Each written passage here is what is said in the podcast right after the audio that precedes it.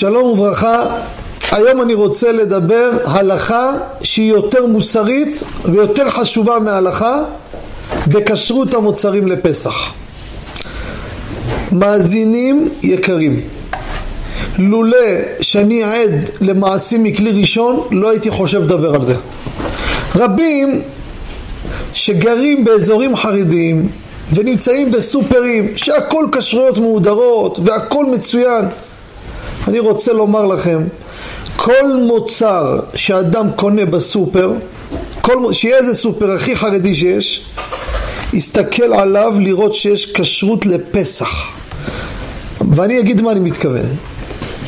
סופר חרדי בבני ברק, אני יודע בעל המעשה, קנה שמה פס עוגה לכבוד החג, הכל כשרות מהודרת. קנה כמה פסים לכבוד הבית שיספיק, בני משפחה, יש אורחים. באחד הפסים בעוונות הרבים היה פס אחד של חמץ גמור. הוא לא שם לב, הוא מושך מהמדף חמישה שישה פסים, שם בעגלה. ליל הסדר הוציאו את זה למשפחה אחרי הסעודה קינוח ואכלו חמץ גמור בפסח. למה זה קורה? כמה סיבות לדבר. שהפועל התרשל ולא עשה כפי אשר הורו לו להוציא את כל הסחורה החמץ ולהחליף לכשר, או שלקוח חכמולוג נשאר לו כמה פסים בבית, במקום לזרוק אמר אני אביא לסופר ואני אחליף. אז מה הוא עשה? שם במדף, לקח כשר לפסח, דאג לעצמו, הבא אחריו נכשל בעוונות הרבים בכרת בפסח בר מינן. זה היה בשוגג, זה משהו אחר, אבל זה איסור ש... חמור שאיסורו כרת, כמו שאוכל ביום כיפור.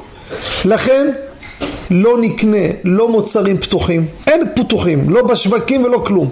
פתוח זה מועד לפורענות. אנשים, אני ראיתי בעיניים, בשוק מחנה יהודה.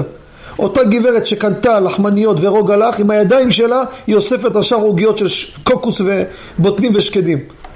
אין כשרות טובה שנותנת למוצר פתוח. הם פותחים? אין אכיפה לדבר.